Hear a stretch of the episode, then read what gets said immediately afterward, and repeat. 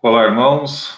Bom dia a todos que nos acompanham nesta classe de Escola Bíblica Dominical, ministrada pelo presbítero Solano Portela e também pelo pastor Leandro. Hoje eu tenho o privilégio de poder estar novamente com os irmãos, eu que já dei aula sobre o livro de Levítico e hoje falarei sobre o livro de Josué. Nós temos estudado até aqui os livros bíblicos e já passamos por todos os livros de autoria de Moisés e agora chegaremos ao livro de Josué e temos a esperança nessa classe de chegar até o livro de Apocalipse, para fornecer aos irmãos um panorama a respeito de cada livro da Bíblia, para que os irmãos tenham mais um conhecimento, mais uma ferramenta para poder interpretar a Bíblia, para poder ler a Bíblia de uma maneira mais consciente sobre o propósito que a Bíblia tem, que é contar a história de redenção que há em Cristo Jesus. E como ele mesmo diz, as escrituras dão testemunho dele. Quando ele falou isso, as escrituras eram apenas o Antigo Testamento.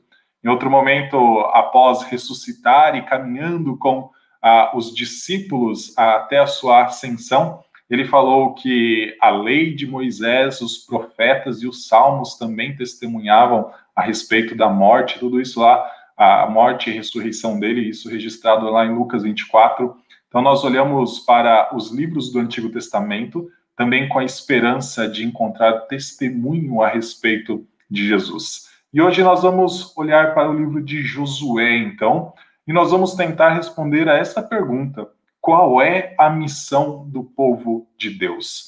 Qual é a missão do povo de Deus e que o livro de Josué nos ensina a identificá-la e a viver de acordo com ela? Antes de nós começarmos, fazer uma oração para iniciar esse momento de aula. Vamos orar. Santo Deus, nós somos gratos, ó Pai, porque mais uma vez podemos nos aproximar da Sua palavra, estudá-la, Deus, e compreender qual é a Sua vontade para a nossa vida. Sabemos que a Sua palavra tem belezas, ó Pai, que a nossa mente sozinha jamais poderiam contemplá-las. Mas, Deus, nós nos aproximamos pedindo que o Senhor ilumine nossa mente, nosso coração, para enxergar esta beleza que há na Sua palavra, nos ajudar a entender, ó Pai, qual é a Sua vontade para nós e nos capacitar a viver para a Sua honra e glória. Nós oramos assim, pedindo em nome de Cristo. Amém. Meus irmãos, então hoje, nossa aula sobre o livro de Josué, nós queremos responder então esta pergunta que eu anunciei: qual é a missão do povo de Deus? Primeiro, nós precisamos entender um pouco a respeito do que o livro de Josué trata. Quando nós olhamos para o Antigo Testamento e nós pensamos a respeito do grande ato de livramento, né, o grande ato de salvação que Deus fez em favor do povo de Israel, nós lembramos do livro de Êxodo e da história de como Deus resgatou um povo do Egito, né?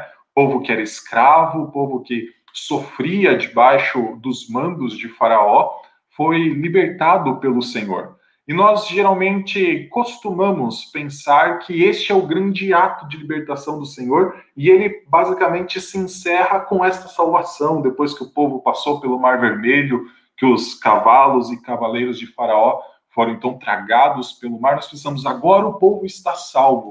Mas quando nós olhamos para o, a continuação a, da narrativa do povo atravessando o deserto, nós precisamos ter em mente que sim, a salvação foi realizada, mas ela ainda precisa ser completada, vamos dizer assim. E nós ah, enxergamos esta ideia de que existe pelo menos dois grandes momentos de salvação do Senhor para este povo que ele tirou do Egito, quando nós entendemos que o Senhor não apenas prometeu salvar o seu povo, tirar o seu povo do Egito, mas também prometeu levá-lo à terra prometida. Essas promessas foram feitas aos patriarcas, foi feita a Moisés e ao povo de Israel que Deus tirou lá do Egito. Veja, por exemplo, Gênesis 48, quando Jacó, que já tinha descido para o Egito, diz a José o seguinte: O Deus Todo-Poderoso me apareceu em luz na terra de Canaã e me abençoou e me disse: Eis que te farei fecundo e te multiplicarei, e te tornarei multidão de povos, e à tua descendência darei essa terra em possessão perpétua. Veja que Jacó, sua família, né, as 70 pessoas que desceram para lá já estavam no Egito, mas o Senhor estava prometendo a terra de Canaã como possessão. Então não é apenas o tirar do Egito, é levar até a terra. E é isso que o livro de Josué tem, tem a nos ensinar. Em Êxodo, essa mesma promessa é repetida agora a Moisés, e fala no final do versículo 8: E vos levarei à terra a qual jurei dar a Abraão, a Isaque e a Jacó, e vou-la darei como possessão. Eu sou o Senhor. Então ele fala que não apenas tiraria debaixo das cargas do Egito, mas também levaria a esta terra que ele prometeu aos patriarcas Abraão, Isaque e Jacó. E quando Moisés, então, não pode entrar na terra prometida, e lá em Deuteronômio 34 é registrada a morte de Moisés, o Senhor repete a promessa que ele fez de levar o povo do Egito e então fazer entrar na terra de Canaã. Disse-lhe o Senhor: Esta é a terra que, sob juramento, prometi a Abraão, a Isaque e a Jacó, dizendo: A tua descendência a darei. Eu te faço vê-la com os próprios olhos. Mas no caso de Moisés, ele não iria até lá. Então nós temos esta promessa, e aqui a gente já começa a pensar que o livro de Josué, que vem logo na sequência desse capítulo 34 de Deuteronômio, que até onde nós vimos nas aulas até aqui, a aula da semana passada ministrada pelo reverendo Leandro, nós enxergamos agora que eles estão na beira da terra de Canaã, na fronteira, já tinham se assentado ao leste do Rio Jordão, a duas tribos e meia já tinham até mesmo a sua herança dividida, mas eles precisariam ainda entrar em Canaã, possuir aquela terra. E é isso que o livro de Josué vai nos ensinar. Quando nós lemos o livro de Josué, basicamente ele é a completude da promessa do Senhor de tirar do Egito e então entregar a terra que foi prometida lá atrás, lá em Gênesis 12, a Abraão, quando Deus chamou Abraão de, da sua parentela, quando Deus prometeu dar Canaã para a descendência de Abraão. Existe ah, dois marcos, ah, tanto um relacionado à saída e outro relacionado à chegada do povo em Canaã. Então, primeiro a saída do Egito e a chegada a Canaã, que é a celebração da Páscoa. Quando nós ah, olhamos ah, para Êxodo, lá no capítulo 12, nós enxergamos que os filhos de Israel celebraram a Páscoa, né? Foi na, naquela noite, quando eles saíram do Egito, né? Então, eles celebraram a Páscoa e lá tinha a promessa de que um dia eles explicariam aos seus filhos, já quando estivessem dentro de Canaã, qual era o significado da Páscoa. Tudo isso a gente pode ver em Êxodo 12, 24 a 27. Então o povo estava lá, as, já estava, as nove pragas já tinham acontecido no Egito, a décima praga estava ah, em execução, né, a morte dos primogênitos do Egito, e o povo estava sendo instruído como celebrar a Páscoa, iria celebrar a Páscoa, e então ah, um dia também eles, quando chegassem em Canaã, já tinha até a instrução do que eles deveriam dizer aos filhos. Eles deveriam dizer: O Senhor nos tirou da escravidão do Egito. Mas esse dia seria quando eles estivessem com o pé já dentro da terra prometida. E logo na sequência, depois que eles saem do Egito, depois que eles passam o Mar Vermelho, é dito que o Senhor manda maná para eles. E olha que interessante quando a gente já está no livro de Josué, o povo já está dentro da terra de Canaã, ou o que acontece? Eles participam da Páscoa. Eles celebram a Páscoa novamente, diz assim: estando, pois, os filhos de Israel acampados em Gilgal, já na terra de Canaã, celebraram a Páscoa no dia 14 do mês à tarde, nas campinas de Jericó. O povo ainda não tinha conquistado, derrubado, as muralhas de Jericó ainda não tinham caído, e o povo já estava celebrando a Páscoa. Comeram, e daí vem a, a, a informação na sequência comeram do fruto da terra no dia seguinte à Páscoa.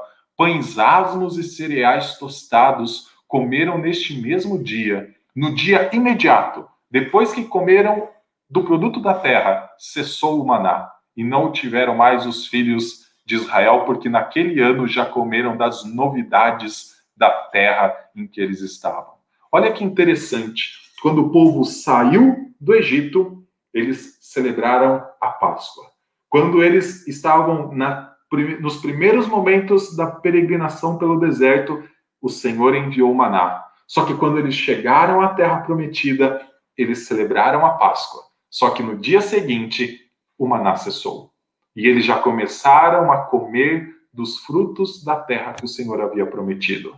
Quando olhamos para a salvação, nós olhamos para esse duplo aspecto daquilo que o Senhor fez e daquilo que o Senhor ainda fará. Esta é a ideia que a gente vai enxergar no livro de Josué. O livro de Josué, basicamente, ele nos fala a respeito, então, da chegada do povo e da conquista da terra prometida pelo Senhor. Primeiro, nós precisamos olhar um pouco sobre a, qual é a autoria e a data do livro de Josué. Ele tem o título basicamente por conta da personagem principal, que é o próprio Josué, general dos exércitos de Israel. Isso não significa que todo o livro de Josué foi escrito por Josué. Na verdade, ele carrega o nome principalmente por conta do personagem, por conta de quem foi Josué na história de Israel mas nós podemos uh, ter alguma certeza a respeito de que a grande maioria do livro foi realmente Josué e as pessoas que estavam ali com ele que redigiram. Nós temos uh, uh, algumas porções do livro de Josué que diz que o próprio Josué fez. Isso tem lá no capítulo 24, tem também no capítulo 8. Nós enxergamos que boa parte do livro foi Josué.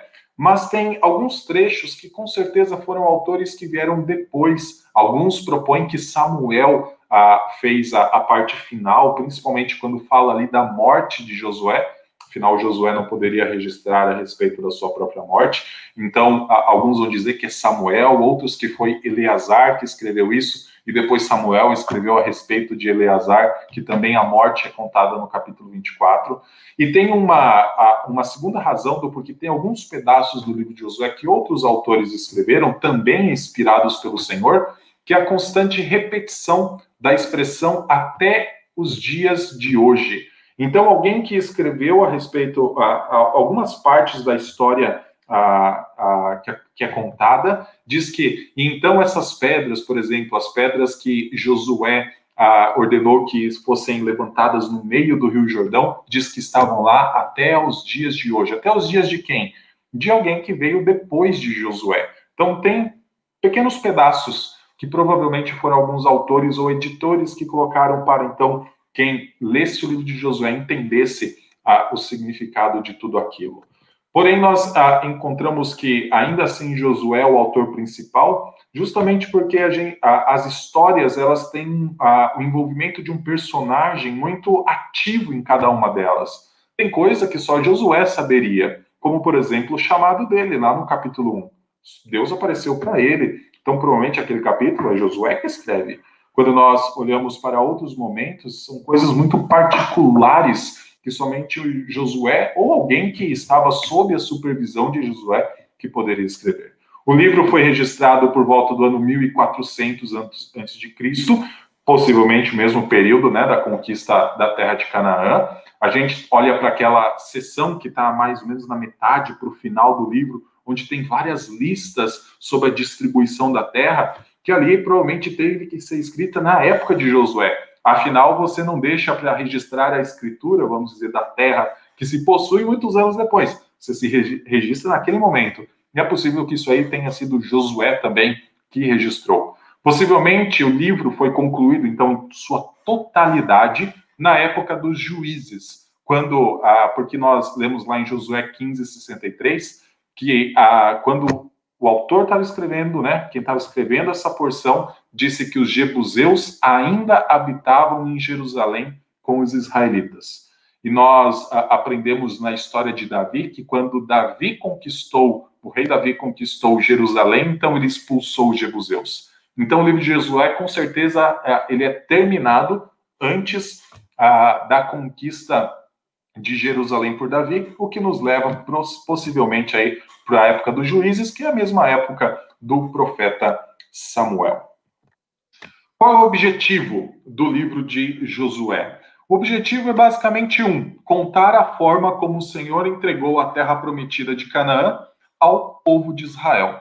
Porém, quando nós olhamos para este objetivo, nós precisamos ah, entender que a, a, depois de ler o livro de Moisés, os livros de Moisés, né, então Gênesis a Deuteronômio, em vários momentos a gente enxerga que o povo não acreditava que a promessa de que Deus daria Canaã seria concluída, né? Deus cumpriria essa promessa.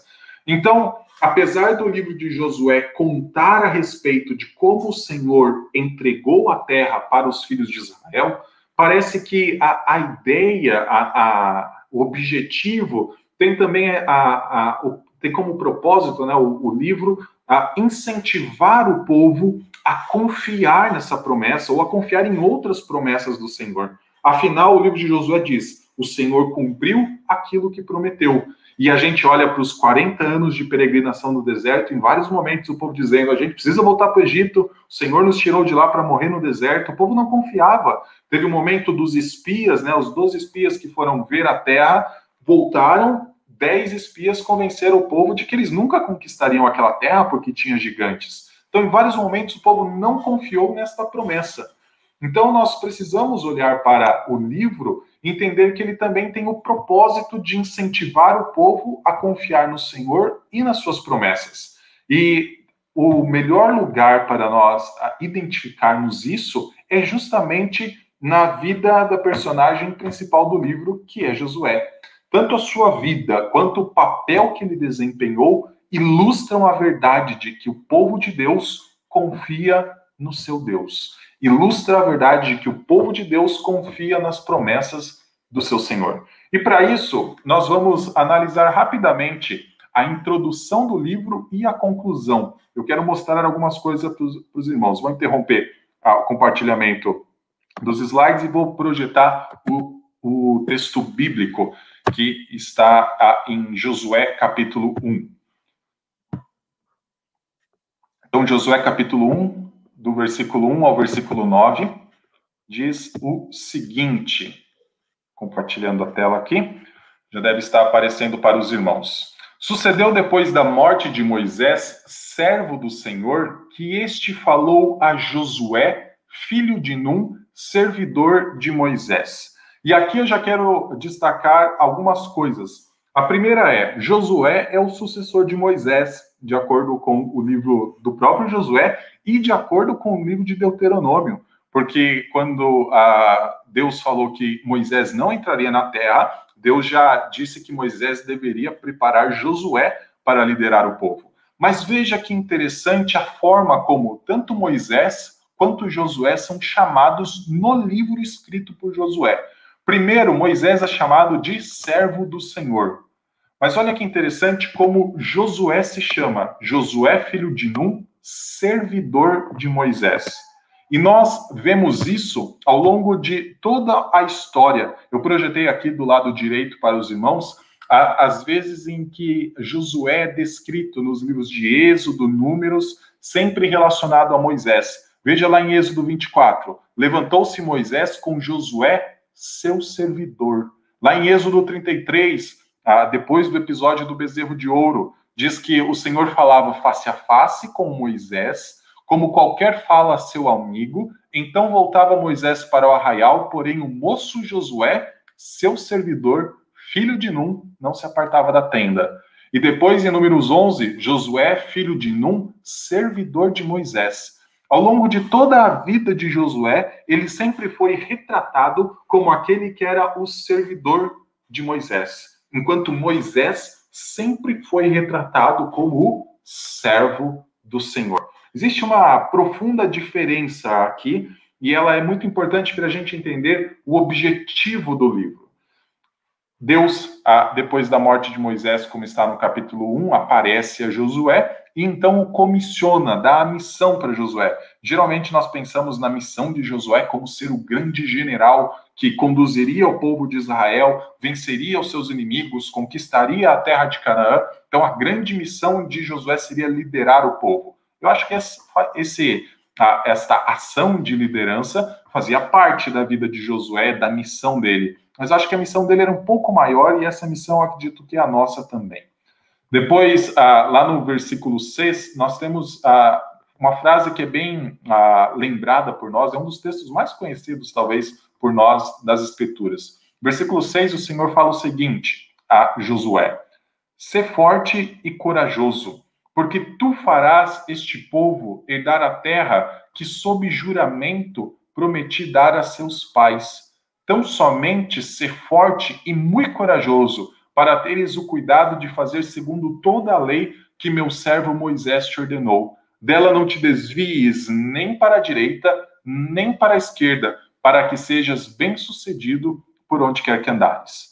Então, o Senhor está aqui comissionando Josué a continuar a, conduzindo o povo à semelhança do que Moisés fez. E ele exorta a Josué a ter força e a ter coragem para fazer duas coisas. E eu acho que são essas duas coisas que Josué deveria fazer, que são o pilar da missão da vida dele, inclusive, uh, são os pilares da missão da vida de Josué, inclusive da nossa vida. Versículo 6 fala: Ser forte e corajoso, porque tu farás este povo herdar a terra. E aqui é a certeza, né? Você fará esse povo herdar a terra. Por quê? Porque sob juramento prometi dar a seus pais. Então, a primeira necessidade de Josué ter força e coragem era para confiar no juramento e nas promessas feitas do Senhor aos patriarcas feitas pelo Senhor aos patriarcas. Primeiro pilar da missão cristã é justamente da missão do povo de Deus é justamente confiar no Senhor e nas suas promessas. Isso é muito diferente do que a missão dada a qualquer general ou a missão dada a qualquer empresário, a qualquer a pessoa que tenha que liderar um grupo, a missão dada a qualquer pessoa que não tenha a fé que nós temos. Porque quando uma pessoa tem uma missão, ela fala: Eu sou o responsável exclusivo por isso. Eu sou o responsável, eu preciso fazer isso, isso, isso, para que eu chegue a tal objetivo. E Moisés é chamado para chegar a esse objetivo de fazer herdar a terra, primeiro, a confiar no Senhor, a confiar nas promessas. A missão cristã, antes de tudo, passa em ter segurança de que aquele que prometeu é fiel para cumprir. A vida cristã ela não é uma vida conquistada pelo nosso próprio braço. A vida do povo de Deus não é uma vida que confia nas suas próprias forças, habilidades. Antes de tudo, nós precisamos ter força e coragem para confiar nas promessas de Deus. E depois ele repete a mesma frase, dizendo o seguinte: Tão somente ser forte e muito corajoso, versículo 7, para teres o cuidado de fazer segundo toda a lei que meu servo Moisés te ordenou. Dela não te desvies nem para a direita, nem para a esquerda, para que sejas bem-sucedido por onde quer que andares. Qual é o segundo pilar que a gente enxerga nesse versículo 7 da missão do povo de Deus, ou da missão, no caso aqui de Josué, é justamente servir ao Senhor com integridade, é justamente obedecer ao Senhor em todos os, a, a, os seus mandamentos, de acordo com todos os seus mandamentos. Josué precisava ter força e coragem para confiar no Senhor, e Josué precisava ter força e coragem para servir ao Senhor na totalidade dos mandamentos dele. Então, a gente, para ter uma vida santa, né? Então, nós enxergamos que Josué, até agora, que a gente tem visto aqui, o servidor de Moisés, é chamado para suceder Moisés, e para suceder Moisés com dois princípios: confiar no Senhor e servir ao Senhor. A grande pergunta que eu faço para os irmãos pensarem é: Josué cumpriu a sua missão? Se nós olharmos para a, o livro de Josué, num primeiro momento a gente pode dizer sim, ele cumpriu a missão quando a gente pensa também na ideia dele ser o general, né? Afinal, ele conquistou várias cidades, conquistou boa parte da terra de Canaã, mas ainda assim o próprio Josué diz que muitas terras ainda ficaram sem ser conquistadas.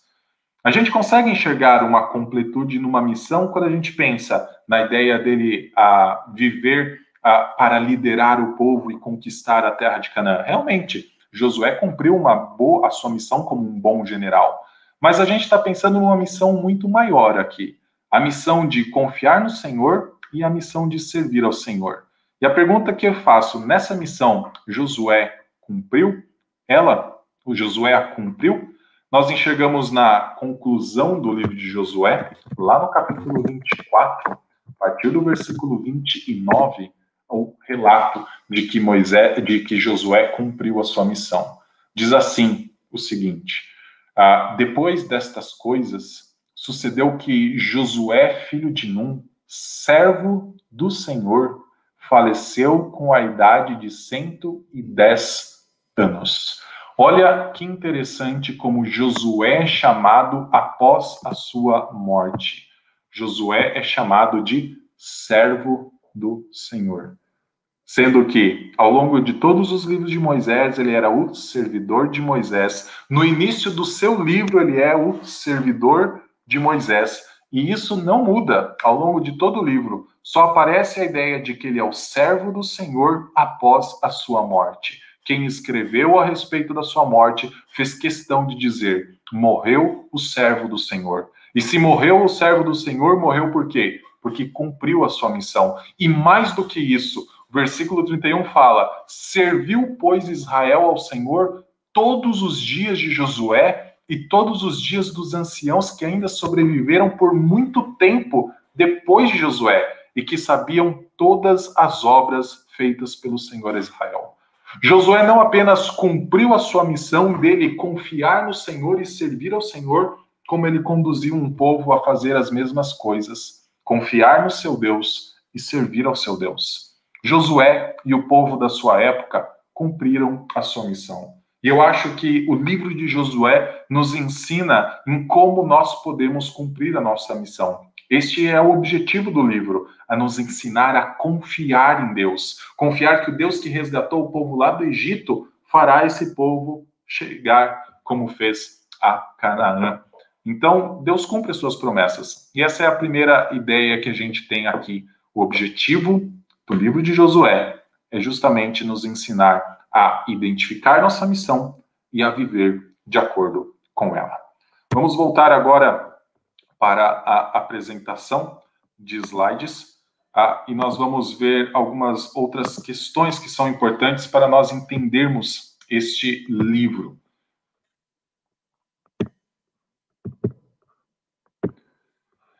Vendo que este é o objetivo, então, incentivar o povo a confiar no Senhor e nas suas promessas, nós precisamos ah, entender como isso se ah, isso é visto ao longo do próprio livro. Nós temos que este cumprimento da promessa do Senhor é estruturado nos textos que são registrados.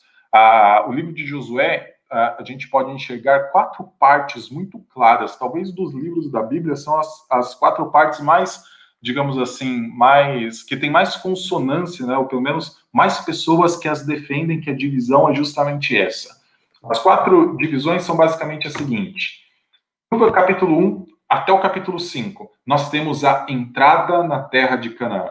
Então ali se passa, primeiro, o comissionamento de Josué pelo Senhor. Depois nós vemos dois, os dois espias sendo enviados à terra e Raabe ah, os, ah, os guardando, os protegendo, depois ah, permitindo que eles se livrassem daqueles que estavam perseguindo eles. Então, tudo isso ainda é antes. Depois a gente vê a travessia do Rio Jordão. No capítulo 5, a celebração da Páscoa, já dentro da terra de Canaã.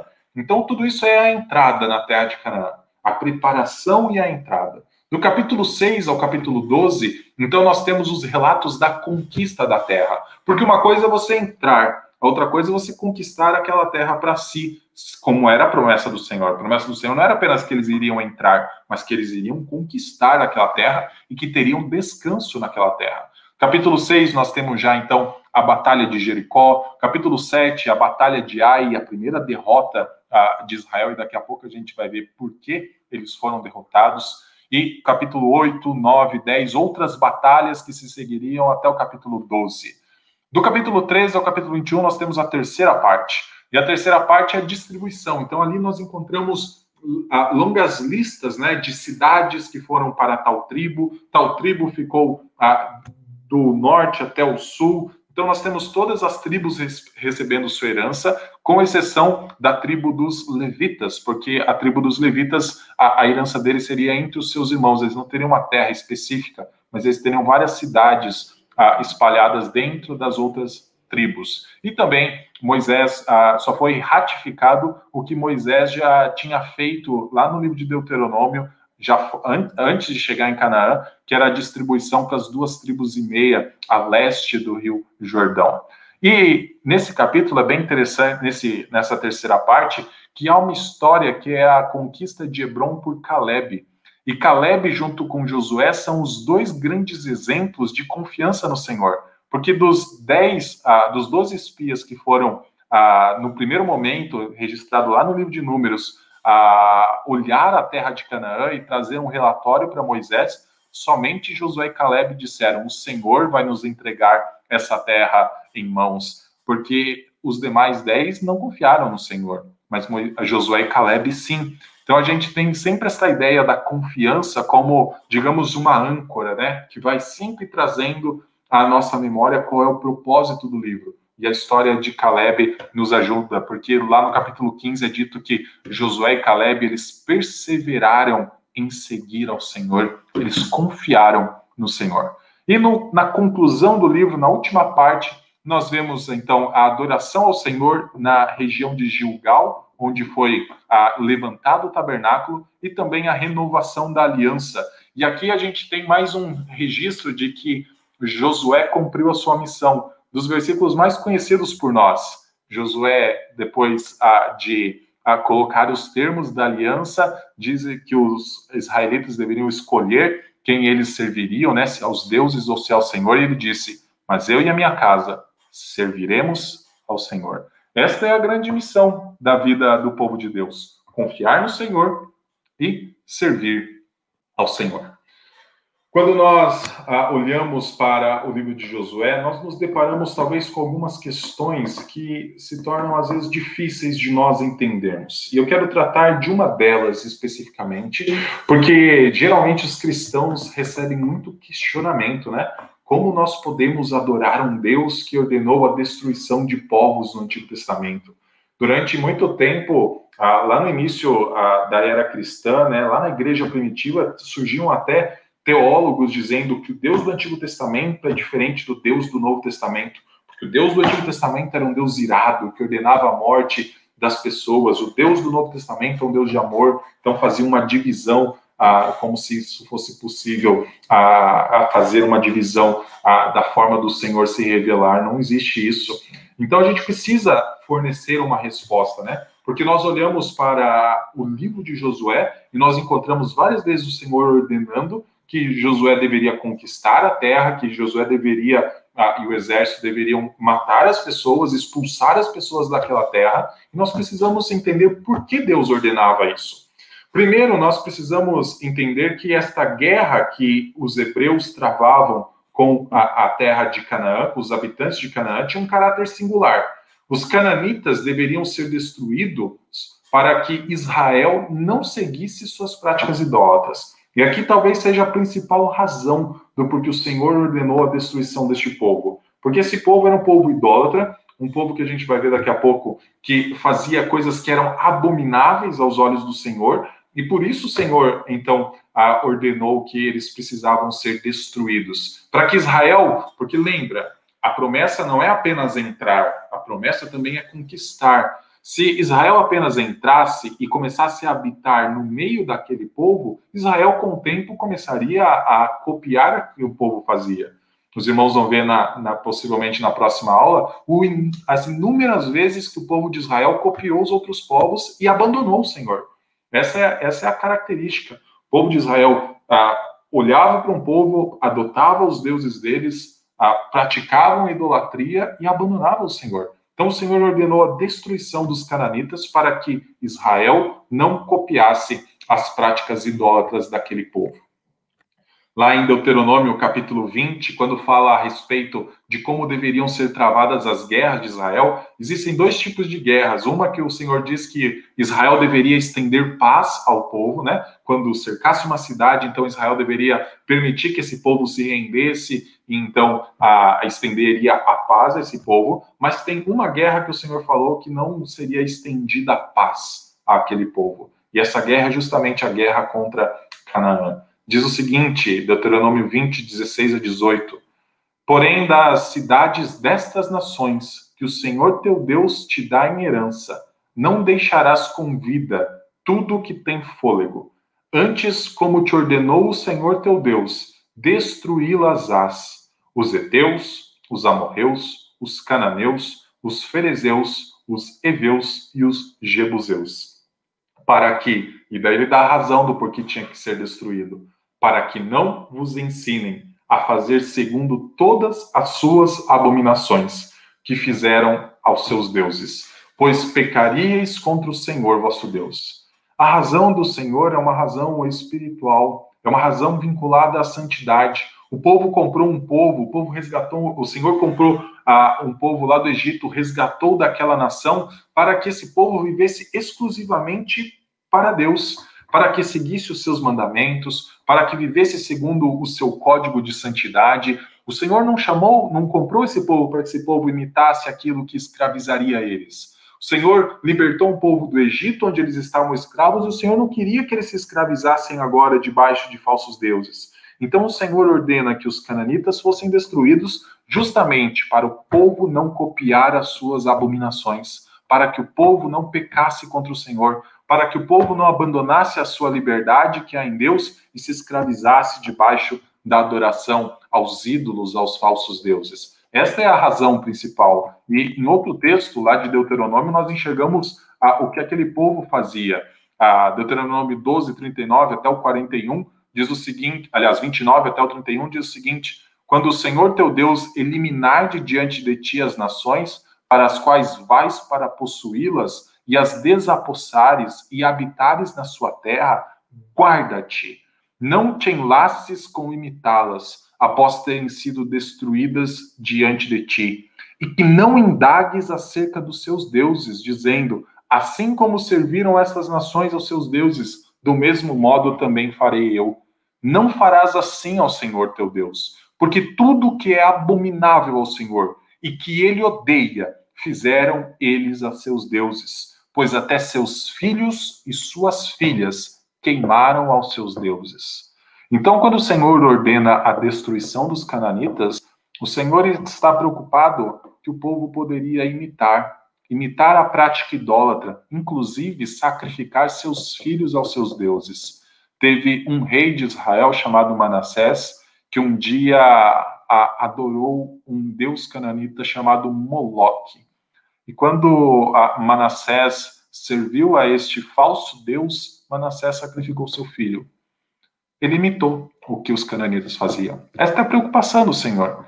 Nós temos que lembrar que o Senhor comprou um povo não porque esse povo era mais bonito, porque esse povo era mais forte, porque esse povo era mais sábio, porque esse povo tinha alguma qualidade. O Senhor comprou porque o Senhor amou. Então todos estavam debaixo da ira de Deus. E aqui a gente enxerga que o Senhor está até mesmo prevenindo o povo de se afastar novamente dele. Mas existem algumas outras razões do porquê o Senhor a, a, ordenou a destruição dos cananitas. Eu coloco mais duas. Primeiro, porque a terra pertencia ao Senhor como Criador de todas as coisas. Tanto em Êxodo 19:4 como no Salmo 24 que nós lemos hoje pela manhã, é dito que ao Senhor pertence a terra. E se o Senhor é o dono de todas as coisas, criador de todas as coisas, ele pode dar a terra a quem ele quiser, como ele prometeu a Abraão quando tirou Abraão da sua parentela, como ele prometeu a Israel que faria a Israel entrar e conquistar a terra de Canaã. A terra pertencia ao Senhor. Esta é uma razão da, vinculada à soberania do nosso Deus. A vontade do Senhor é boa, perfeita e agradável, e ele falou que daria a terra de Canaã ao povo de Israel. Mas existe também mais uma razão que eu quero destacar. Israel, quando estava entrando em Canaã, estava sendo instrumento do juízo de Deus contra os habitantes daquela terra. Lá em Gênesis 15, de 13 a 16, quando Deus aparece a Abraão ah, numa visão à noite, ah, e depois no outro dia, ah, quando Deus estabelece a aliança, Deus faz uma promessa de que tiraria os descendentes de Abraão, isto é, os hebreus lá do Egito, e levaria a, Cana a, e levaria a terra de Canaã somente quando a medida da iniquidade dos amorreus estivesse completa. Então a gente pode olhar para esse momento em que o povo entra na terra, quando o momento em que a maldade dos cananeus, dos cananitas, estava no ápice Quando a maldade daquele povo estava, digamos, num ponto em que não há mais retorno, se a gente for pensar apenas uma linguagem mais, vamos dizer assim, mais humana. Ah, não existia mais solução. Chegou a medida cheia da iniquidade. Então Deus levou o povo para aquela terra e o povo seria instrumento do juízo de Deus. Deuteronômio 9:5 é um texto muito interessante, porque ele fala que o Senhor estava dando a terra de Canaã para os hebreus, não porque os hebreus merecessem, mas porque o povo cananita ah, havia pecado muito, ah, muito ah, intensamente, né? Ele tinha se afastado completamente de qualquer possibilidade de adorar ao Senhor. Então, não é uma ideia apenas do favorecimento do Senhor, é porque o povo daquela terra precisava ser julgado pelo Senhor. E a gente tem que olhar que, até mesmo no livro de Josué, há algumas exceções a essa ideia da destruição dos cananitas. O exemplo mais claro que a gente tem é Raabe, né? Raabe, que habitava em Jericó, foi salva junto com a sua casa. E por quê? Porque Raabe confiou no Senhor, e a gente já vai ver isso daqui a pouco. Os gibeonitas foram salvos, talvez não por conta da sua confiança no Senhor, porque creram no Senhor, algo do gênero, mas porque eles enganaram o povo de Israel e o povo de Israel jurou que não destruiria eles. Então o povo cumpriu que não destruiria, uma vez que deram a sua palavra, uma vez que juraram perante o Senhor, o povo cumpriu que não destruiria. Então a gente tem algumas, digamos, exceções no livro, mas elas têm uma razão e a gente vai ver analisando o capítulo 5 a 10. Quando nós olharmos esses capítulos, eu vou olhar também o capítulo 2 um pouco, nós vamos ver que ah, quando Israel imitava os outros povos, tinha consequências negativas para ele. Então vamos olhar para o texto bíblico novamente. Abra sua Bíblia, ah, se você está com a Bíblia aberta, aí no capítulo 2 de Josué.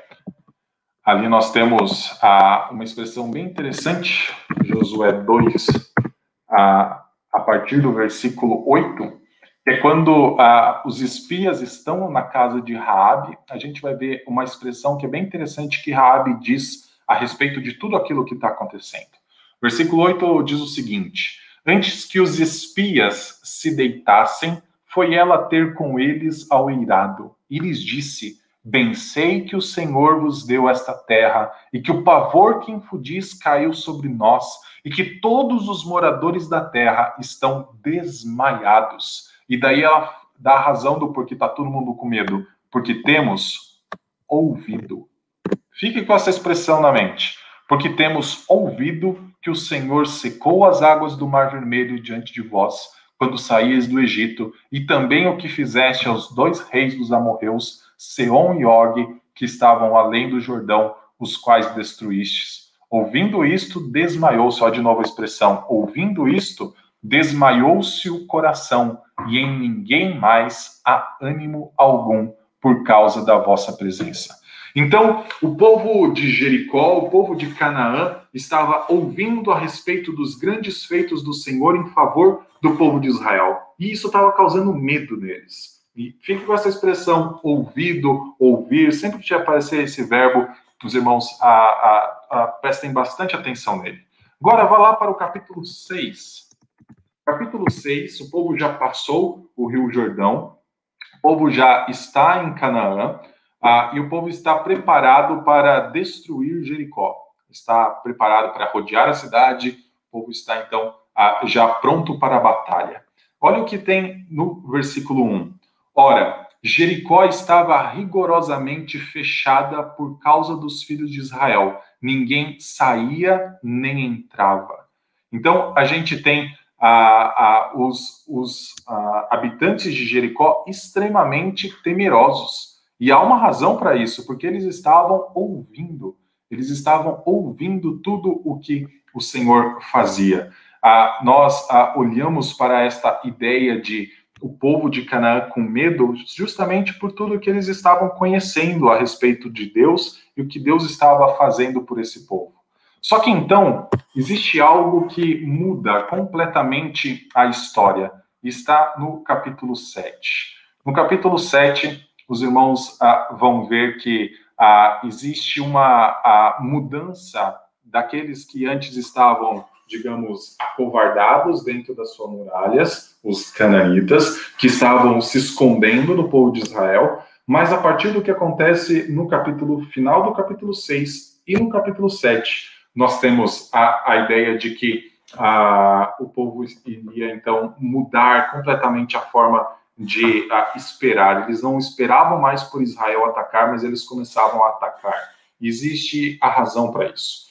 No final do versículo do capítulo 6 diz que assim era o Senhor com Josué e corria sua fama por toda a terra. Então, por toda a terra de Canaã se espalhava o que o Senhor estava fazendo. Mas olha o que está no capítulo 7, versículo 1. Prevaricaram os filhos de Israel nas coisas condenadas, porque Acã, filho de Carme, filho de Zabdi, filho de Zera, da tribo de Judá, tomou coisas condenadas. A ira do Senhor se acendeu contra os filhos de Israel. Quando o Senhor ordenou a, a conquista de Jericó, a destruição de Jericó, não era apenas a destruição das pessoas, mas de todas as coisas. E é dito que este Acã, filho de Carme, tomou para si uma capa babilônica e algumas moedas daquela cidade. Então, o, o olho de Acã cresceu sobre aqueles tesouros terrenos que o Senhor havia mandado destruir. Qual é o risco que a gente está analisando? Do porquê o Senhor está mandando destruir o povo, né? O povo cananita. Existe uma razão para Israel não imitar como Acã imitou. E quando Acã imitou, é dito que a cidade de Ai, ó, olha o título desse capítulo 7, que resume, o título colocado pela sociedade bíblica, que resume bem o capítulo. Os israelitas foram derrotados em Ai, porque eles começaram a imitar os cananitas. O Senhor não traz o juízo apenas sobre os cananitas, mas quando o povo de Israel não confia no Senhor e quando o povo de Israel não serve o Senhor, o Senhor também traz juízo sobre este povo. No capítulo 8, nós vamos ver uma completa mudança de direção na história. Ah, depois que a gente tem a cidade de Ai destruída, a partir do capítulo 9, nós, ah, nós vamos ter uma mudança ah, na forma dos cananitas se relacionarem com o povo de Israel. Primeiro, a gente viu lá no capítulo 2, Raabe dizendo que eles tinham, eles estavam atemorizados, que o coração estava desmaiado por tudo que eles ouviram. No capítulo 6, a gente viu que a cidade de Jericó estava trancafiada por tudo que eles ouviram, e agora no capítulo 9 a gente vai começar a ver essa expressão ouvir de novo, só que de uma maneira diferente. Versículo 1 já começa dizendo o seguinte: Sucedeu que, ouvindo isto, todos os reis que estavam daquém do Jordão nas montanhas e nas campinas, em toda a costa do Mar Grande, defronte do Líbano, os heteus, os amorreus, os cananeus, os ferezeus, os heveus e os jebuseus, eles não se acovardaram mais, mas eles se ajuntaram de comum acordo para pelejar contra Josué e contra Israel. Sabe por quê? Eles ouviram que Israel foi derrotado em Ai. Depois conquistou Ai, mas eles ouviram que Israel ah, podia ser derrotado. E onde que estava a derrota de Israel? No fato de não confiar no Senhor, quando Acã olhou para aquela capa babilônica e para aqueles tesouros e então tomou para si. Ouvindo isto, começa a ter uma mudança. O povo cananita começa a atacar Israel. O povo cananita começa então a investir contra Israel. E acontece com os moradores de Gibeão, né, os gibeonitas, a mesma coisa. Os moradores de Gibeão, porém, ouvindo o que Josué fizera com Jericó e com Ai, usaram de estratagema e foram e se fingiram embaixadores e levaram sacos velhos e detém toda a história de como eles enganaram a, o povo de Israel e acabaram então não sendo destruídos. E se nós formos para o capítulo 10, ele começa com a seguinte expressão: Tendo Adonisedeque, rei de Jerusalém, ouvido que Josué tomara Ai e havia destruído totalmente, feito a Ai ao seu rei, como fizera Jericó e ao seu rei, e que os moradores de Gibeão fizeram paz com os israelitas e estavam no meio deles, temeu muito, porque Gibeão era cidade grande, como uma das cidades reais, e ainda maior do que Ai, e todos os seus homens eram valentes. Pelo que Adonisedeque, rei de Jerusalém, enviou mensageiros a vários reis para fazer o seguinte: Subi a mim e ajudai-me, firamos Gibeão, porquanto fez paz com Josué. Então existe o ouvir a respeito daquilo que o povo de Israel estava fazendo e de que estava trazendo, primeiro, preocupação, mas depois começou até mesmo a ser motivo de a, a razão para o povo cananita atacar a Israel. Então, o Senhor ordena a destruição justamente para que o povo não fique suscetível a esse povo de Canaã, para que o povo não imite as suas práticas, que é a principal razão para que o povo não se afaste de Deus. Então, aqui a gente tem uma resposta do porquê o Senhor ordenou a destruição dos cananitas. Então, é uma resposta moral, porque o Senhor não quer que o seu povo, comprado por ele, se volte para deuses falsos que os escravizariam novamente. Caminhando já para o final, meus irmãos, nós sempre precisamos olhar para o Antigo Testamento e entender que ele está dando um testemunho a respeito de uma história muito maior, que é a história de Cristo com o seu povo. Apesar de Cristo a ter se revelado de forma plena no Novo Testamento, nós temos um testemunho a respeito dele e da sua obra no Antigo Testamento. Quando nós olhamos para o nome de Josué, e esse nome é bem interessante, ele foi dado por Moisés ao seu servidor. Josué se chamava Oséias, ah, e Josué significa então o Senhor salva. Então, quando ah, Moisés ah, mudou o nome de Oséias para Josué, então ele atribuiu essa, esse significado aqui, o Senhor salva. Só que na forma grega, este nome é idêntico, é um homônimo do nome de Jesus. Porém, as semelhanças não estão apenas no nome, isso é o que eu quero destacar. Jesus e Josué têm o mesmo nome no grego, mas ah, existe mais semelhanças entre eles eu quero que a gente entenda como isso nos, ah, nos mostra o quanto nós precisamos de Cristo. Primeiro, nós vemos que Josué liderou o povo para conquistar a herança, para conquistar o descanso, né? para conquistar a terra de Canaã. Tudo isso está registrado no livro de Josué. Só que quando nós olhamos para esta conquista, a gente enxerga que ela, no primeiro momento, ela não foi plena, ela só se torna plena com Davi e com Salomão. Até então, os cananitas habitavam no meio de Israel. O Israel era derrotado várias vezes, somente com Davi que a conquista se torna completa, e daí com Salomão o reino está completamente unificado já, mas ah, nós enxergamos que esta herança também estava sob constante ameaça dos inimigos, até que um dia a terra de Canaã, sob posse de Israel, foi tomada pelo Império Assírio e Babilônico. Então Josué liderou o povo para Canaã, mas um dia esse povo perdeu essa terra novamente. Novamente não, porque antes eles precisaram migrar para o Egito, né? Mas perdeu essa terra para o Império Assírio e Babilônico e foram então transportados para a Babilônia e para outros lugares da região do Antigo Oriente. Jesus, então, por outro lado, também nos conduz a uma herança. Só que diferente da herança que Josué conduziu o povo, Jesus nos conduz para uma herança que não se corrompe e que não pode ser tomada. Não existe nada que pode arrancar esta herança que um dia nós herdaremos. Qual herança é essa? Novos céus e nova terra. O Senhor tem nos conduzido para lá. O Senhor tem conduzido o seu povo, que hoje peregrina por essa terra, né? Pedro fala muito disso. Paulo também, em Filipenses, fala que a nossa nação é celestial. Ah, nós estamos como peregrinos, como o povo peregrinou pelo deserto, mas nós estamos caminhando para esta pátria celestial. Só que ela, diferente de Canaã, não se corrompe, diferente de Canaã, ela não pode ser tomada. E diferente de Canaã, o descanso que ali nós teremos será eterno e não provisório. Os irmãos podem ler depois esses textos de Hebreus 3, 11, versículo 18 também, e 4, de 1 a 11, que compara, contrasta a obra de Cristo com a obra de Josué. E uma outra razão do porquê nós precisamos de Cristo, que o livro de Josué nos ajuda a pensar um pouco, é que após serem libertos do Egito, os hebreus e Josué partiram para conquistar a sua herança, partiram para conquistar Canaã. E nós, após sermos libertos na cruz de Cristo, nós avançamos para conquistar o mundo em nome de Cristo. Essa é uma citação deste autor chamado Tramper Longman. Ele, ele diz então que ali ele está contrastando que o livro de Josué é como se fosse o Atos, o livro de Atos no Novo Testamento. De Gênesis a Deuteronômio existe a salvação do povo, e então em Atos existe a conquista da terra. De uh, então Josué a conquista da terra. E de Mateus até João existe então a salvação dos crentes em Cristo. E a partir de Atos então a conquista da terra para Cristo.